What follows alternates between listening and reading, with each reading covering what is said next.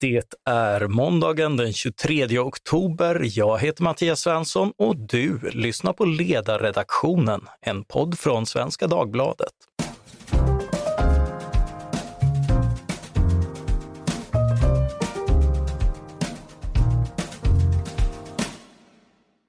Dagens gäst är Lena Andersson, krönikör på ledarsidan men framför allt aktuell med sin senaste bok, Studie i mänskligt beteende.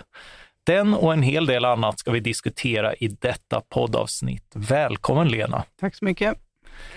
Din bok om ett antal sammanflätade kvinnoöden har fått en liten introduktion där du förklarar att den varken är en roman eller en novellsamling och att den hade förtjänat etiketten moraliteter om ordet fortfarande var i bruk.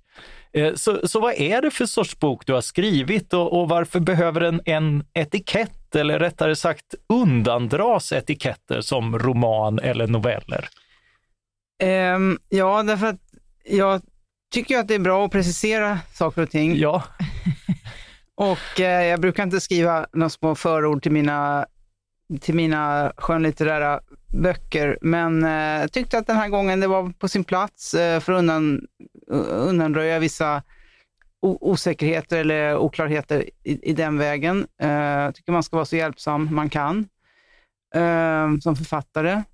Och um, jag ville säga några saker där och betona att uh, just alltså, betona den här aspekten av att här finns det, här finns det någon slags moralitet. Uh, moralisk läsning kan man ägna sig åt här om man vill. Uh, alltså någon, någonting är, är mera rätt än annat. Ja, ja. Och annat är mera fel än annat mm. i beteenden och liknande, som den heter Studie i mänskligt beteende. Den, är alltså inte, den vilar alltså inte på, på relativistisk grund, om vi säger så. Nej, nej det, finns, det finns definitivt karaktärer som är mer sympatiska och andra som är mindre sympatiska när eh, de går i sin kropp. Och sen kan jag säga, det är inte en roman och då kan det vara värt att påpeka det så att det inte råder förvirring om det. Och det är, kanske kan man säga att det är noveller, men jag är inte säker på att de uppfyller alla kriterier eh, och eftersom de är flätade så är det något mm. slags mellanting. Alltså de är, berättelserna är ju flätade. Så det är en löst sammanhållen roman skulle man kunna säga. Eh, men, men det är inte en roman, den är skriven med en helt annan sak i åtanke. Mm. Eh, och vad fick dig att skriva den här boken? Ja, det var faktiskt ganska konkret eh, händelse och det var att eh, jag hade börjat på ett annat manus den sommaren 22, eh, ehm, tidigt i maj där. Eh, men eh, jag har jobbat med den i tre månader, med det manuset i tre månader. Sen kom min bok då, förra årets bok Koryféerna ut och eh, när den recenserades så märkte jag att, att det var tröstlöst på något sätt. Att det var, det var så mycket jag och mina ståndpunkter som recenserades och stod i vägen. Eh, och eh, den här, det, det, andra manuset som jag höll på med hade någon liknande drag av kanske idé, mer idéstoff i sig, filos, mer filosofiskt, än den här boken som sen blev. Eh, och då bestämde jag mig helt enkelt för att, bara för att vitalisera saker och ting, lägga den där åt sidan och börja på något helt annat, nämligen det som sen blev studie i mänskligt beteende. Alltså gå närmare det lilla livet, psykologin, eh, lämna, helt fjärma mig från, inte helt, men för det gör jag aldrig, men mm. ganska mycket fjärma mig från de sto, stora bågarna, stora idéerna, eh, världsbilder och liknande. Uh, och uh, då satte jag bara igång, tänkte jag skulle skriva om ett antal fenomen som intresserar mig. Uh, det var väldigt vagt, mm. men jag, jag höll på där ett halvår ungefär. Och, eh, sen, och då märkte jag att det här blir en bok här ganska snart. Och så blev det den det blev helt enkelt. Mm. Eh, eh dina tre föregående böcker, Sveas son, Dottern och Koryféerna som du nämner, de har alla haft folkhemmet och dess upplösning som, som tema. Eh, och och eh, hur kommer det sig, som sagt, du är ju inne på det lite grann, var det meningen att det skulle bli en fjärde bok i den serien eller hur, Nej. hur var det tänkt? Nej, det, det, nej det, den var klar. Eh, jag trodde den var klar efter två böcker, men uh, sen tyckte jag väl att koryféerna passade in hyfsat, eh, så, så att det blev tre egentligen. Men den tredje lite mer uh, annorlunda än de andra två då. Men, ehm, så det var inte tanken. Tretalet är bra att hålla sig till. Utan det skulle varit något annat fristående eh, som, jag, som jag jobbar på nu då. Jag tar, återupptager det. Utan eh, det var klart och nu tänkte jag göra något annat helt enkelt. Mm.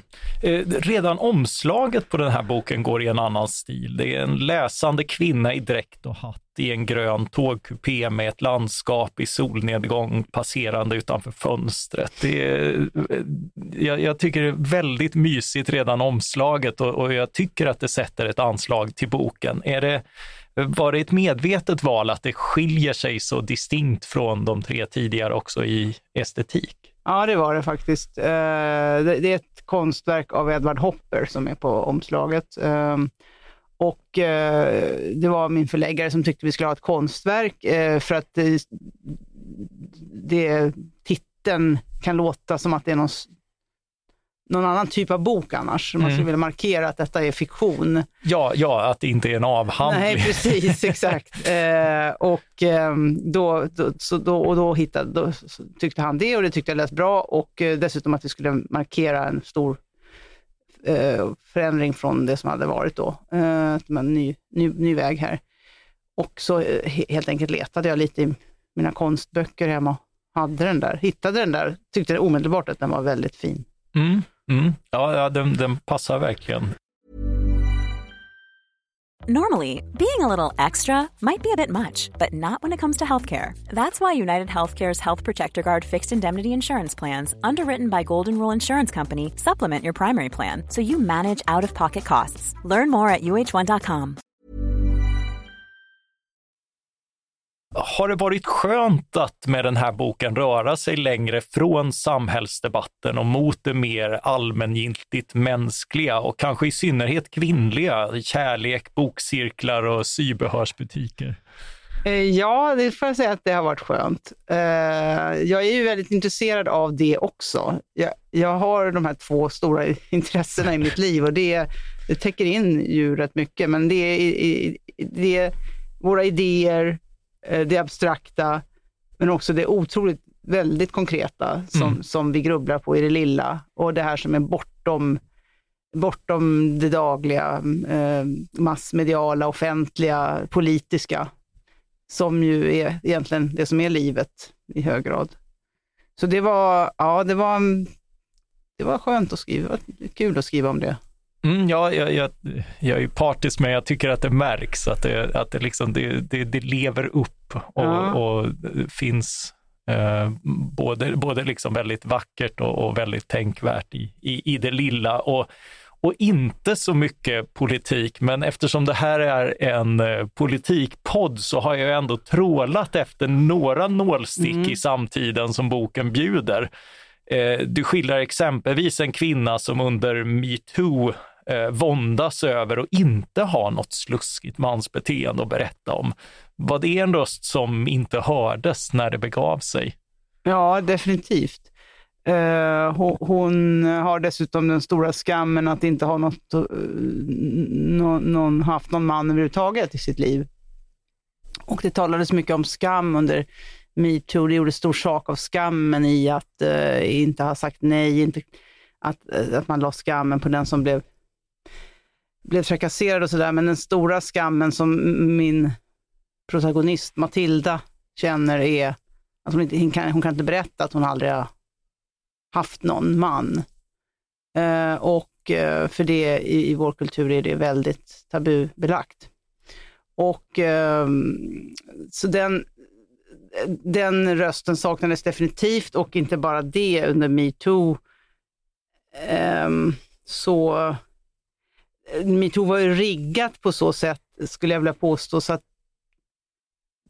så att de som undrade varför har, varför har jag inte någonting att dela med mig av, eh, kunde få lätt få känslan att, att de inte var tillräckligt attraktiva. Mm, mm. Det, det, var in, det var faktiskt en inte o, oväsentlig del av det hela.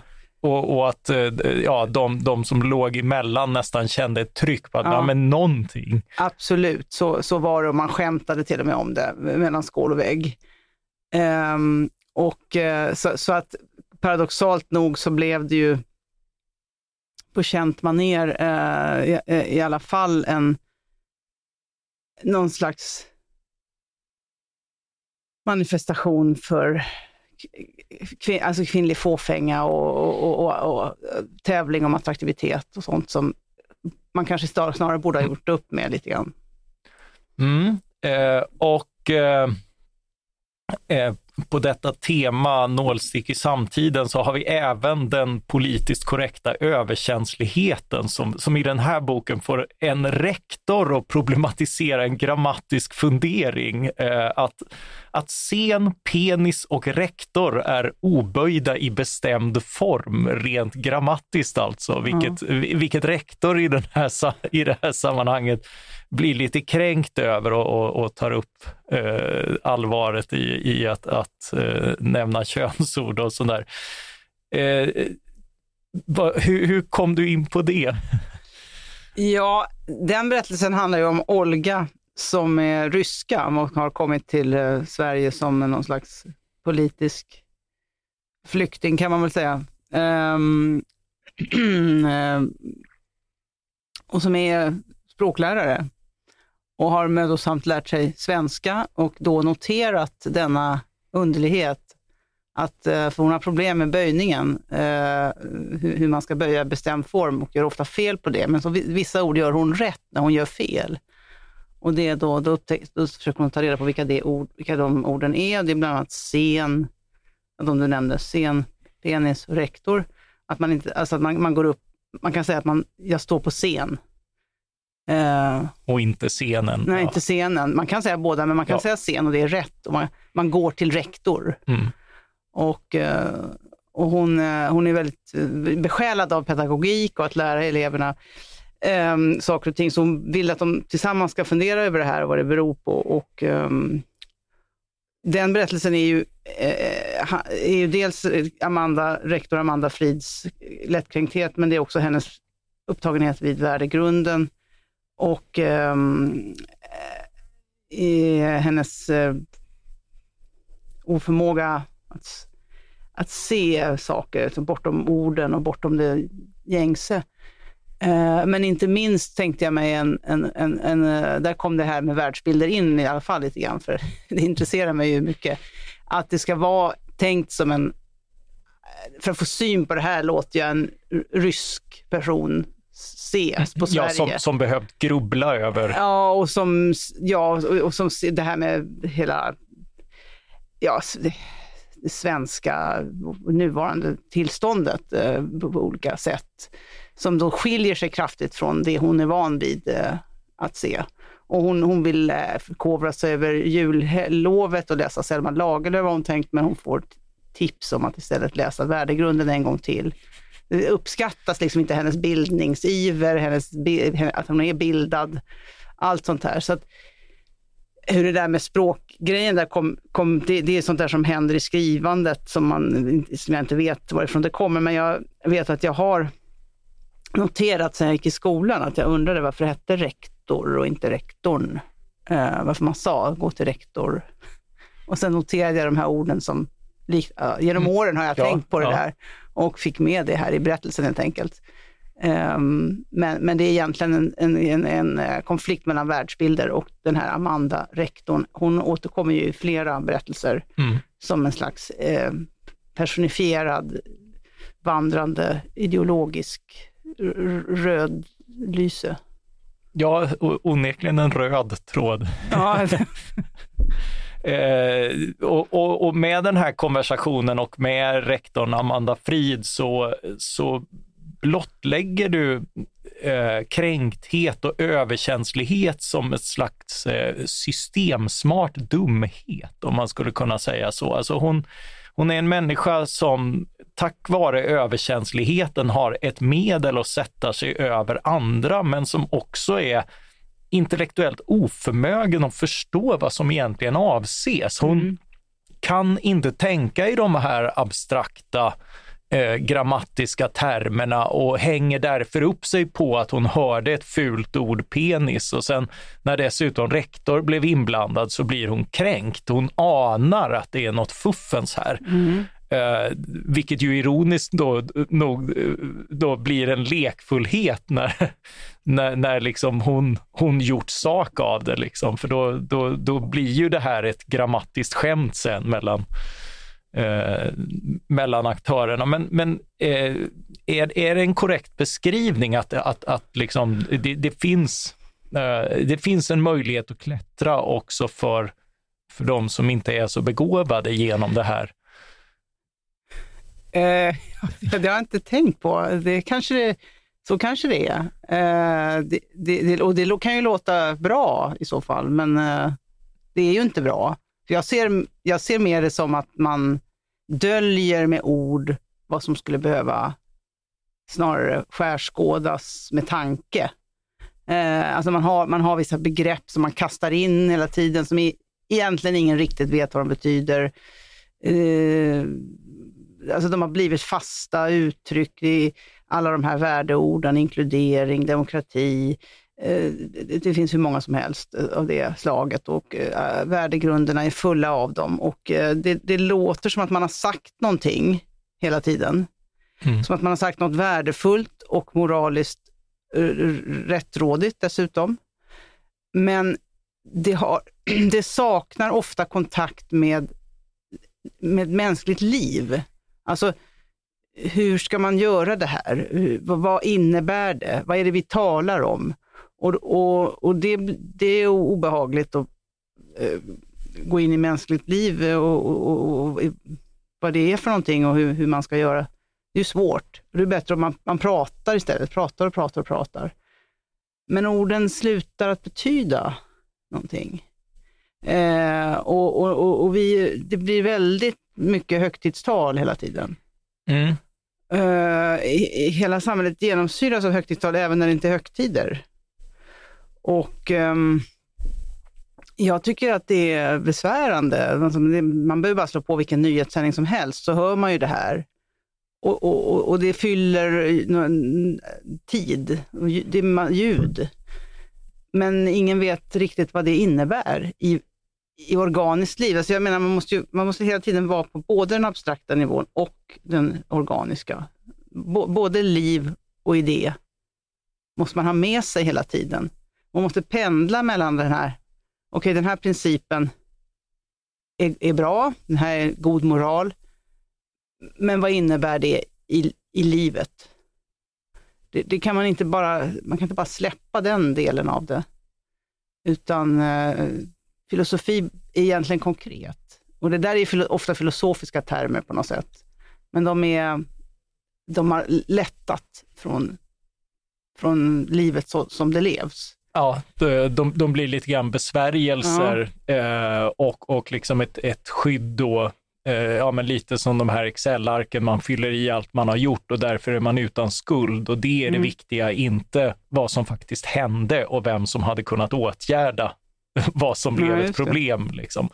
Men eh, jag, jag, tänker också på det här att det, att det är ett sätt, just den här att, att reagera som hon gör. Hon hör ett ord, hon mm. vill markera, hon sätter sig över den här egentligen mer bildade mm. eh, läraren Olga eh, utan, eh, utan egentlig anledning. Vi får ju sympati för, eh, för Olga här och inse att hon har bara försökt lära elever och lära elever att tänka. Mm.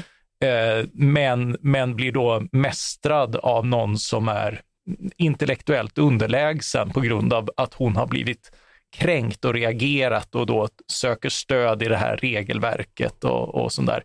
Att, och där i ligger systemsmartheten. Hon har lärt sig, hon lär sig att bli kränkt och höja tonen i sin kränkthet eh, och på så sätt vinner hon makt.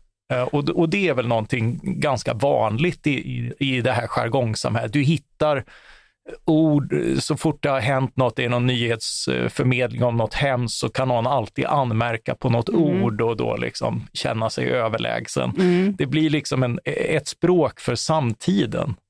Ja, verkligen. Och dessutom har ju, hon har dessutom makt i kraft av sin rektorskap. Mm. Eh, så hon har ju rätt att hålla de här eh, vad heter det, mötena då med Olga, utvecklingsmöte heter det väl, eller något sånt. Mm. Eh, så hon har, hon har ju den positionen ovanför dessutom.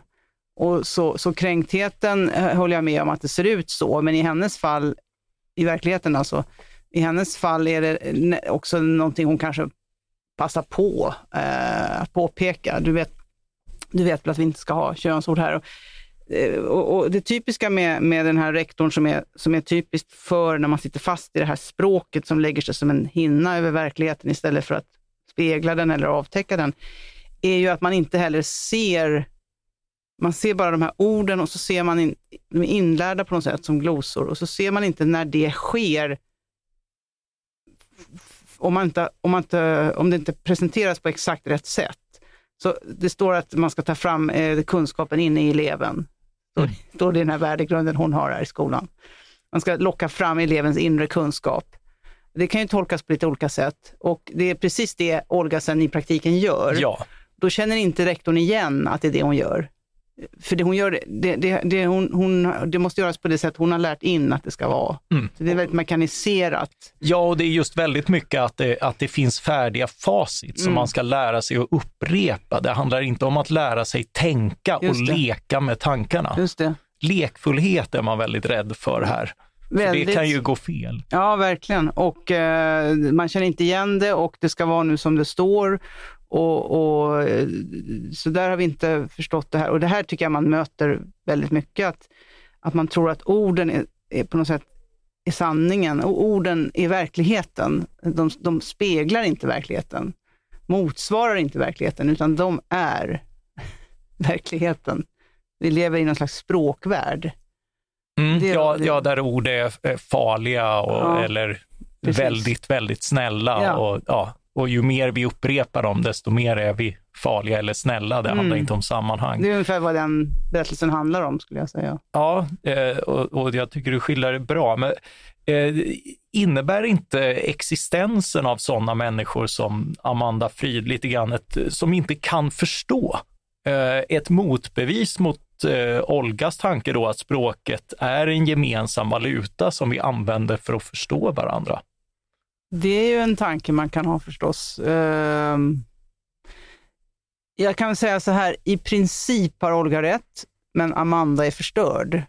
Hon hade inte behövt bli förstörd, men hon har förstörts av det samhälle hon själv är med och upprätthåller hela tiden. Men i princip så har Olga eh, rätt att det är en gemensam valuta. Det är det som vi har tillgång till den möjligheten, både att tänka och att återspegla det i språk och det går ju att översätta. Alltså, eh, eh, det, det går att översätta på, från olika språk, eh, vilket gör att tyder på universalism i, hos människan. Eh, och eh, inte minst framför hon ju tanken att grammatiken, det är Noam Chomskys tanke, eh, ju, som han var först med, eller tidig med i alla fall, att det, grammatiken visar på en, att vi har en tankestruktur. Människan har en struktur i tanken, eftersom, alla, eftersom grammatikerna är så lika varandra på något sätt. Det, det, det, det, skulle inte vara så om det inte var en, en enda mänsklighet. Och det är den förståelsen av den här strukturen som hon vill få eleverna att se. Inte bara lära sig rabbla in vad är ett ackusativ objekt för någonting, utan förstå varför finns det något som vi kan kalla för det? Varför behöver vi det på alla språk? Mm. Annat spår. Eh, det här apropå samhällsstråk, det, ska ju sägas med en gång att det, det finns mycket mer i, i, de här, eh, i de här böckerna och mycket andra. Jag, jag fascinerades av den här spegel berättelsen eh, kommer jag bara spontant på just det här olyckan att se sig i en mm. spegel och det, eh, ja, det, det, är en psykolog som, som identifiera det här hos någon till, till stor överraskning? Är det något du har Eh, ja, hur, hur kommer man på något sånt? Jo, det kan jag verkligen berätta. Det var en mycket konkret händelse. Eh, det är en berättelse om en kvinna som, som egentligen är en ganska stabil person, hon är, men hon känner sig nedstämd. Um, hon är i medelåldern och uh, hon känner sig nedstämd på ett sätt hon inte känner igen och inte förstår sig på. Och hon får alla de här vanliga förklaringarna. Det är åldern och det är hormonerna och det är... Något i barndomen. Ja, ja det är allt det här som man får, ska, kan ta tag i. Återigen sådana här språkliga fraser som vi tar vår tillflykt till. Eh, men hon känner, nej det är inte det där. Hon är, jobbar på teater och hon är van att uttrycka sig och analysera sig själv och allting. Eh, och sen så får hon hjälp med att eh, inse att det är för att hon har bott på hotell för mycket på sistone, moderna hotell. Och där ser man sig själv, inte minst naken, eh, i spegeln väldigt mycket, för det speglar överallt. Och, den där, den där, och det gör att hon har sett sig själv för mycket naken och blivit nedstämd. Det är, det är inget särskilt med hennes kropp, men man, man tål helt enkelt inte att se sig själv hela tiden naken. Eh, i spegeln. Man ska inte se sig själv i spegeln hela tiden, det är inget bra. Det är inte, inte menat så. Och eh, jag, jag eh, skrev den där väldigt sent. De, de flesta av de andra berättelserna var skrivna. Den skrev jag i mars. Jag var på, bodde på ett hotell i Oslo och eh, råkade, jag skulle vara där och prata om koryféerna faktiskt. Mm. Och um, stod, uh, gick, skulle gå till gymmet, hade en liten stund över, skulle gå till gymmet på hotellet, stod i hissen och i mina gymkläder och det var speglar i 360 grader runt hela hissen. Och jag bodde på femte våningen. Så jag var tvungen att stå där en stund tills jag kom ner till bottenvåningen där gymmet låg. Och jag kunde inte fly denna spegel. Och jag tänkte så här, det här, varför ska jag gå till gymmet? Det har ju inte hjälpt. jag var tvungen, tvungen, tvungen, att förhålla mig hela, till min kropp, alltså alldeles för mycket. Mm på ett sätt som man inte behöver göra om man inte speglar sig så mycket. Mm. Och um, då, då gick jag sen faktiskt upp och tänkte, den där den ska jag peta in här i boken. Uh, och så blev, tog jag en av kvinnorna som redan fanns och gav henne mm. en egen berättelse. Uh, och uh, helt enkelt satte mig och skrev den för hand där på hotellet, vilket jag inte brukar göra. Men sen skrev jag rent den när jag kom hem och elaborerade den då Eh, men, men det, där, det, det, det, kommer aldrig så fort någonting, utan jag har tänkt på det en del. Eh, det, det, det där med hur man ska förhålla sig till speglar och Narcissos-myten och titta på sig själv och, och att det faktiskt kan hjälpa att inte titta för mycket. Men man måste titta lite ibland så man blir presentabel. Men mm. Eh, det, det är en, inte så. En, ännu en sån där avvägning. Ja, men verkligen. Ja. verkligen. Och jag, jag ansluter mig ju inte till de som tror att det här beror på att vi har sett för mycket reklamaffischer. Eh, att hon blir nedstämd och hon jämför sig med dem. Utan jag, jag är övertygad om att det är en alldeles felaktig analys. Utan vi, det, det, är, det är precis som med språkets med grammatikens struktur. Vi, vi vet eh, att eh, det ska se ut på ett visst sätt och inte på ett annat och vi lyckas sällan nå upp till det. Mm. Mm. Och det är inte för att vi har sett det i reklamen, det är tvärtom så att reklamen vet också det här. Att, att det finns någonting, det finns vackra former och det finns ideala, ideala former. Uh, och på något sätt har vi, vi, vi, har tillgång till dem. Mm. När vi ser diskuskastaren så, från antiken så ser vi någon, något vackert. Mm, ja, den här proportionaliteten mm, och mm. sånt där. Ja, eh, det är ju en annan tanke som Olga blir varnad för, för övrigt. Eh, I en krönika i våras så, så gick du in på skillnaden mellan ditt skönlitterära skrivande och ditt krönikeskrivande. Att, att du i krönikor skriver om det objektiva, generella och abstrakta, bortom det individuella. Medan du i det skönlitterära skildrar det subjektiva, det konkreta, det enskilda, eh, hur man uppfattar sitt liv och sin hunger, den själsliga och den fysiologiska. Eh, måste man göra den uppdelningen eller är den självvald? Eh, nej, jag tror inte man måste kanske någonting i det här fallet, men den, den där krönikan skrev jag ju på grund av den här debatten om eh, mat och hunger och havregryn som uppstod, mm. eh, där jag ju anklagades för att inte känna till någonting om, eh, om hur det känns att leva. eh, med lite pengar eller med att inte orka laga mat eller vad det nu var. Eh, det, det, och, då, och det föranledde mig att eh, kommentera de här olika genrerna som jag Mm. skriver i. Ja, ja, för den som är det minsta bekant med någon av Ja. dina skönlitterära böcker vet ju hur just eh, ätandet och alla livets imperfektioner kring detta är, är en röd tråd Ja. genom, genom hela, Verkligen. Och frestelse, frestelsen och hur man står emot. Och, eller inte står emot Ja. och ger efter. Och, Precis. Ja. Så det, det, det, det blev ju absurt. och Det var ju... ehm, det var därav den där ska vi säga, programförklaringen, eller vad jag ska kalla det. Eh, men men det, det, det, samtidigt ligger det någonting... Eh, eh, det, det, det är nog så att jag... De här två genrerna, krönikorna och hu- romanerna eller skönlitteraturen, huvudsakligen delar upp sig så att för mig, att det, det, det, det ena utforskar jag mer, så krönikorna handlar mer om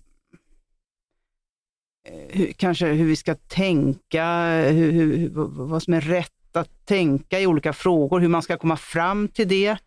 Eh, alltså någon slags idealfilosofi eller någonting åt det hållet. Alltså hur, hur ska man tänka för att tänka rätt om olika svåra frågor i samtiden? Eh, jag brukar försöka redovisa mina led, hur jag kommer fram till saker och så. Eh, och skönlitteratur, skönlitteraturen som jag skriver i någon slags realistisk tradition, eh, då är det ju mer, mer att kanske förstå varför vi misslyckas med att tänka rätt eh, eller göra rätt.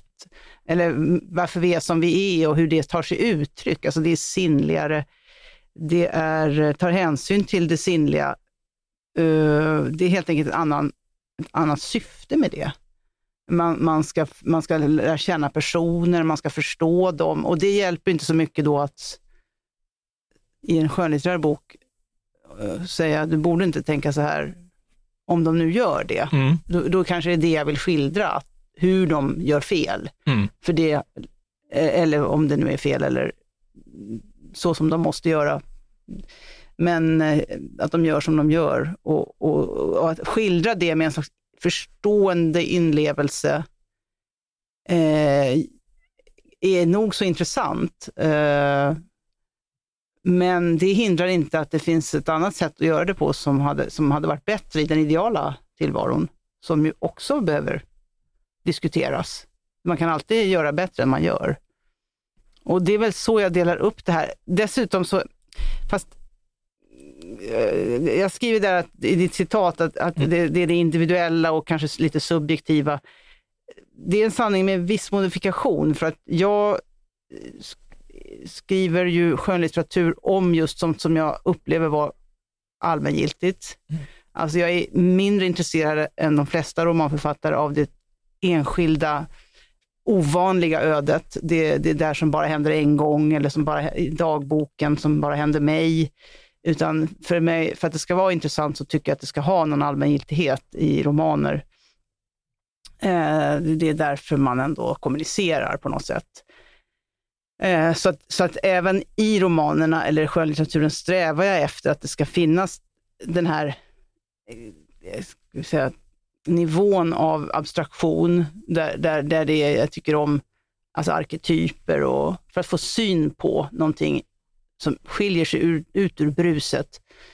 Men likväl så är det ju ett sinnligt liv jag beskriver. Det är, ju- det är ju liv Mm. på ett helt annat sätt än, än det är tankar om liv. Tankar om, eller idéer. Mm, eh, dina krönikor handlar ofta om ett formulerat ideal, då, vanligtvis politiskt. Eh, och, men människorna du skildrar här i den här boken och andra skönlitterära böcker, de är ju just felbara på väldigt många sätt. Vi, kan, vi känner ömhet och sympati för dem, men ser dem kanske inte nödvändigtvis som eh, ja, role models. Nej, de är inte Eh, hjältar. Nej, Nej. nej. Eh, och felbara på alla möjliga sätt. Öppnar inte det för kritiken att dina politiska ideal vore svåra att leva med för väldigt många verkliga människor, inklusive de du skildrar?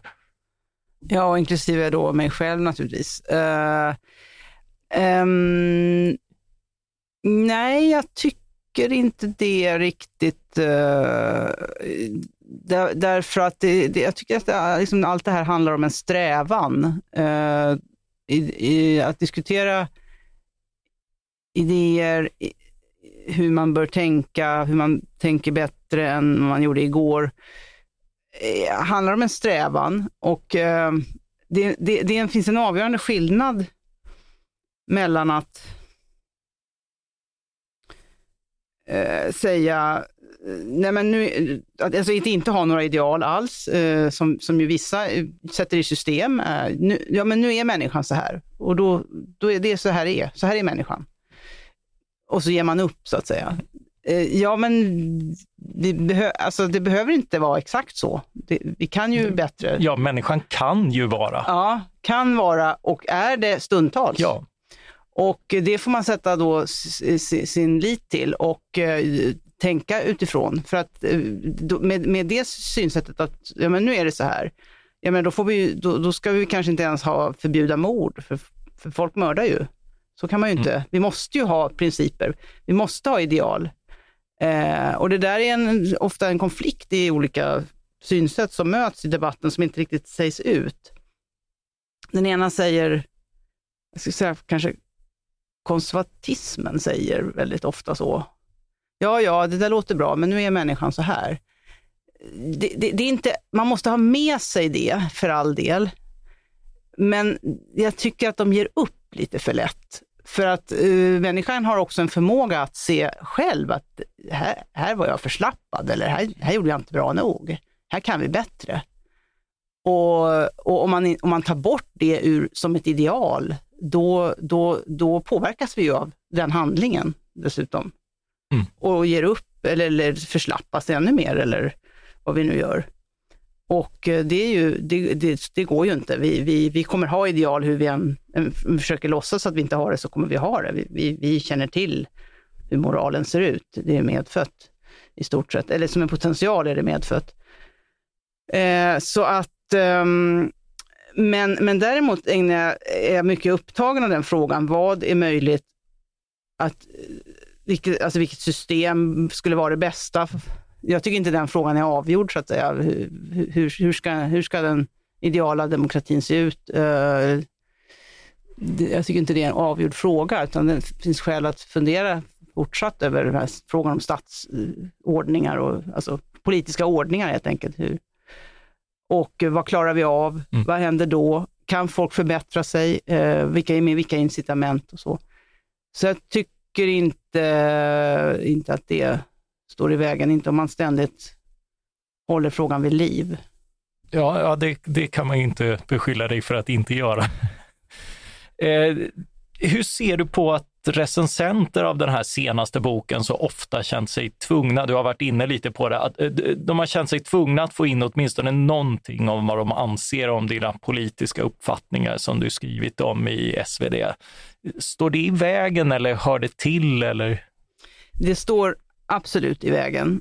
Eh, det är eh, synd, det är beklagligt, det är tråkigt, det är, jag tycker att det är lättköpt. Eh, eh, jag tycker att det är, mm, egentligen borde de inte recensera min bok eh, om de känner den typen av aggression, vilket oftast kommer, ofta kommer fram. Alltså det var många som fick recensera den här boken som hade en gås oplockad med mig.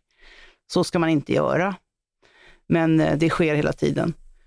Uh, och sen är det ju det att det finns en sån ovana att, att eh, förhålla sig till idéer eh, det, det, det, i vårt samhälle. Vi har ju lämnat det på något sätt. Vi tror, vi, alltså det är märkligt materialistiskt samhälle mitt i mitt i den här moraliska rättrådigheten som också finns, fast som är mest som en slags hinna av ord som vi talade om.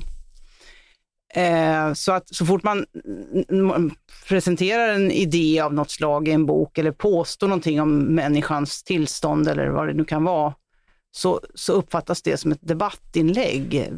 Trots att, trots att världslitteraturen fram till åtminstone 1980 eh, eller ja, någonstans tidigare kanske, eh, handlade om att författare hade väldigt mycket idéer om Mm. livet och människan och vad det är, påstod saker. Men här är det, kallas det för debatt nu. Eh, Det ska liksom bara vara någon slags registrerat, registrerade känslor eller händelser.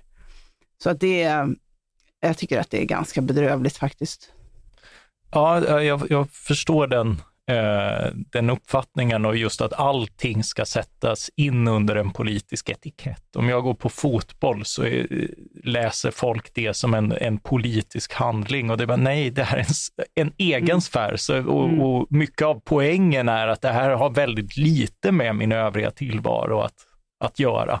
Eh, och att det är viktigt att ha sådana sfärer, tänker jag. Ja, eh, precis. Eh, och att jag dessutom, eh, alltså om man, om, man, om man vill, om man är intresserad av vad jag skriver i skönlitteraturen, för den kanske ändå mer handlar om mm, en fotboll om människan och Ja, den typen av eh, infallsvinklar. Liksom. Men, men eh, om man är intresserad så kan man också se att jag problematiserar i, i, i böckerna mina egna teser Mm. väldigt mycket. har du Eh. något exempel? Eh, nej, men just den här som du nämnde, felbarhet Mm. och att vi inte klarar av oss själva ibland. Och, eh, Ja, det, det är lätt att veta facit och ändå gör vi fel. ja, Det, ja, ja, just det. det är väldigt Exakt. mycket av ditt skrivande som handlar om, eh, om det. Eh, apropå den här uppdelningen mellan objektiva ideal i politiken och, och subjektiv realism, eller vad man ska kalla det i skönlitterär form. Eh, så på Bokmässan så diskuterade du och jag Ayn Rand och hennes författarskap. Eh, och man kan väl säga kortfattat att ni, ni eh, och även jag är hyggligt lika i politiska slutsatser, men knappast skönlitterärt. Eh, för Rand gör ju inte en sån där uppdelning som du har, har argumenterat för eller praktiserar. Även hennes romaner handlar ju om det här ideala och ett genomgående tema är hur exempelvis politiska ingrepp och kollektivism hämmar människor. Hur ser du på det? Ja, eh, hon har ju det som sitt estetiska program. Eh, det, det ingår ju i hennes filosofi att eh, estetiken ska se ut så här. Det, hon kallar det för eh, romantisk idealism, eller Romantisk realism. romantisk realism. Ja, Eh, just det. Just Lite grann vad människan kan vara. Ja, precis. Och eh, det, det, det gör att hennes böcker är, är väldigt, de är filosofiskt grundade och, och jag säger inte att det inte finns, det finns psykologi i dem, absolut. Hon har ett skarpt psykologiskt öga tycker jag. Eh, men, men eh, hon är ju inte intresserad av, av, med flit är hon inte intresserad av varför det inte är som hon vill att det ska vara. Eh, säg så. Och ehm, jag blir helt enkelt, även när jag läser henne då, så, Ayn Rand, så blir jag, då blir jag nyfiken på, ja men vad, vad, vad händer då om den här personen inte lyckas upprätthålla det här idealet? För de lyckas så väl att upprätthålla det, de här Mm. hennes hjältar, men ingen annan. Och hon förespråkar att vi ska vara hjältar, men det blir svårt därför att eh, hon visar också att de flesta kommer inte vara det. Och vi måste hantera en värld där folk inte är hjältar. Mm. Eh, vi, vi kan vara lite mer hjältemodiga, men hon eftersträvar totalt hjältemod och förkastar rätt hårt de som inte lever upp till det. Eh, och där är jag helt enkelt intresserad av hur det går till, hur man upplever sig själv när man när man misslyckas med det man kanske vet att man borde. Jag är ju fascinerad av det här tanken att vi någonstans alltid vet. Eh, vi, alltså vi försöker alltid göra det rätta. Eh, Alla försvarar, alla kallar sina krig för försvarskrig. Mm. Alltid. Det, det är ju ingen slump. Det, vi vet att man inte ska anfalla.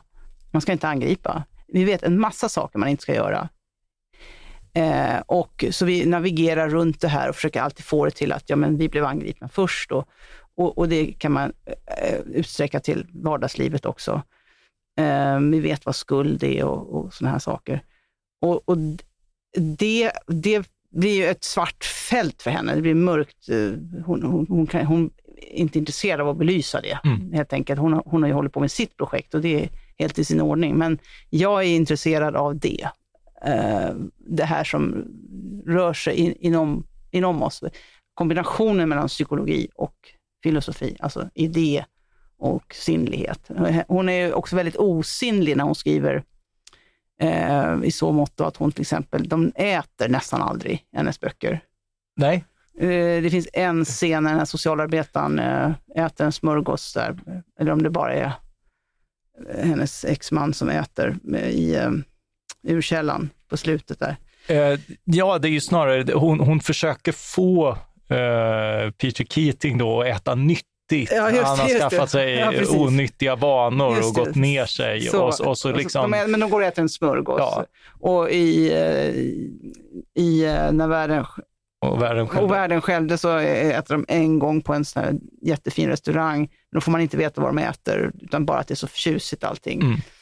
Eh, och när jag eh, vältrar mig i mat, ja, vad de ja, äter ja, och hur och, de äter. Och, och när. ja, och vad de inte äter och vad de tänker på. ja. att de ska, ja, ja, nej, och det, är, det är den sinnliga mm. aspekten. Mm. Hennes sinnlighet är mer att de är jättevackra och, och så. Och har bra sex. Ja, eh, fantastiskt sex och gör allting rätt, eh, utom de som gör allting fel. Ja. Och, eh, jag blir ju också intresserad av hennes, varför hennes skurkar, jag skulle vilja att de reflekterade moraliskt över sig själva lite mer. Eh, på, på, på men, men hon, hon, alltså hon anstränger sig ju verkligen att eh, inte göra karikatyrer, det måste jag säga. Och, man, man, ser att hon bemödar sig om att det ska inte vara en karikatyr. Men man, man vet ju på något sätt vad hon anser om dem och det, det, det gör mig ingenting. Men man ska försöka beskriva folk, tycker jag, som de uppfattar sig själva, om det, om det är möjligt. Eh, där fick jag ju nu, problem med den här Amanda, min rektor, för, mm. för, för hur uppfattar hon sig själv? Det är det som är frågan. Men eh, det finns en liten nyckelscen i början av boken då, där hon eh, driver en mycket radikal feministisk idé. Och eh, jag måste nog konstatera att hon uppfattar sig själv precis på det sätt hon... Ja, det finns liksom ingen, inget glapp egentligen mellan hur hon uppfattar sig och hur det framstår, tyvärr. Mm. Men, men det i alla fall intresserar mig mycket. Så att det, där finns det en liten uh, skillnad och hon är mer, Ayn Rand är ju intresserad av uh, Hollywoodfilmen. Mm. Det, det, är tydligt att hon vill skriva böcker så som Hollywoodfilmen ser ut vid denna tid. Ja, hon kom ju därifrån också, ja. hade hjälpt till med manus och så. Och ja, ja, och det är intressant för att uh, filmen behöver mycket mer ha vackra människor. Jag tycker inte att litteratur alls har behov av, av det där vackra och, och, och att de ska vara så där perfekta. Mm. Men filmen, är, det, det händer någonting med bild, i bildmediet. Alltså man behöver känna mer sympati. Nu, nu, nu försöker jag se filmatiseringen av din bok framför mig här. Och, ja, och det blir ja. lätt, det blir lätt Eh, det måste estetiseras på något sätt när det är film, eller också, annars blir det ju sån här dyster socialrealism. Mm. Men den, där kan ju språket, i litteraturen kan ju språket göra någonting med känslan. Mm. Medan det visuella är så oerhört påtagligt, så att man, får, man måste möta den här kroppen. Eh, man, man tvingas se den. Det, ja, det, där har vi spegeln. Där har vi spegeln, ja. Precis. Det, det, är, det är verkligen olika medier. Um, så det är nog svaret. Mm, ja, det är ju det är en oändlig fråga som eh, tagits upp här. Eh, jag tänkte slutligen, eh, du, du har ju varit inne på det. Eh, vet du redan nu vad din nästa bok kommer att handla om? Är det manuset du, eh, du satt åt sidan eller är ja, det något annat? det är tanken, men eh, jag tycker att den, den är väldigt svår eh, att fullborda. Eller jag vet inte, fullborda kanske låter, det, det är där jag är långt ifrån, men jag vet inte riktigt hur det kommer gå med det där, så jag vågar inte säga någonting om det. Vi får se. Men det är bara att sitta vid, som Kerstin Ekman säger. Man måste sitta vid. Bara sätta sig, sitta och skriva så, så händer alltid någon öppning. Nå, någonting händer och det öppnar sig, kan man säga.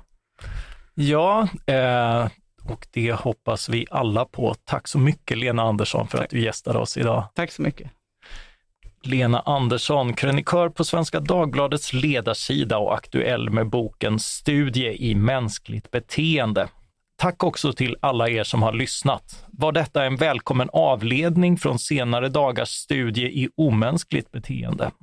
Närmade vi oss er ideala föreställning om vad podden ska handla om eller hungrar era kroppar efter något annat?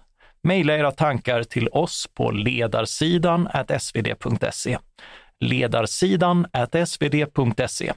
Producent för det här avsnittet var Jesper Sandström. Jag heter Mattias Svensson och jag hoppas att vi snart hörs igen. Tack för den här gången.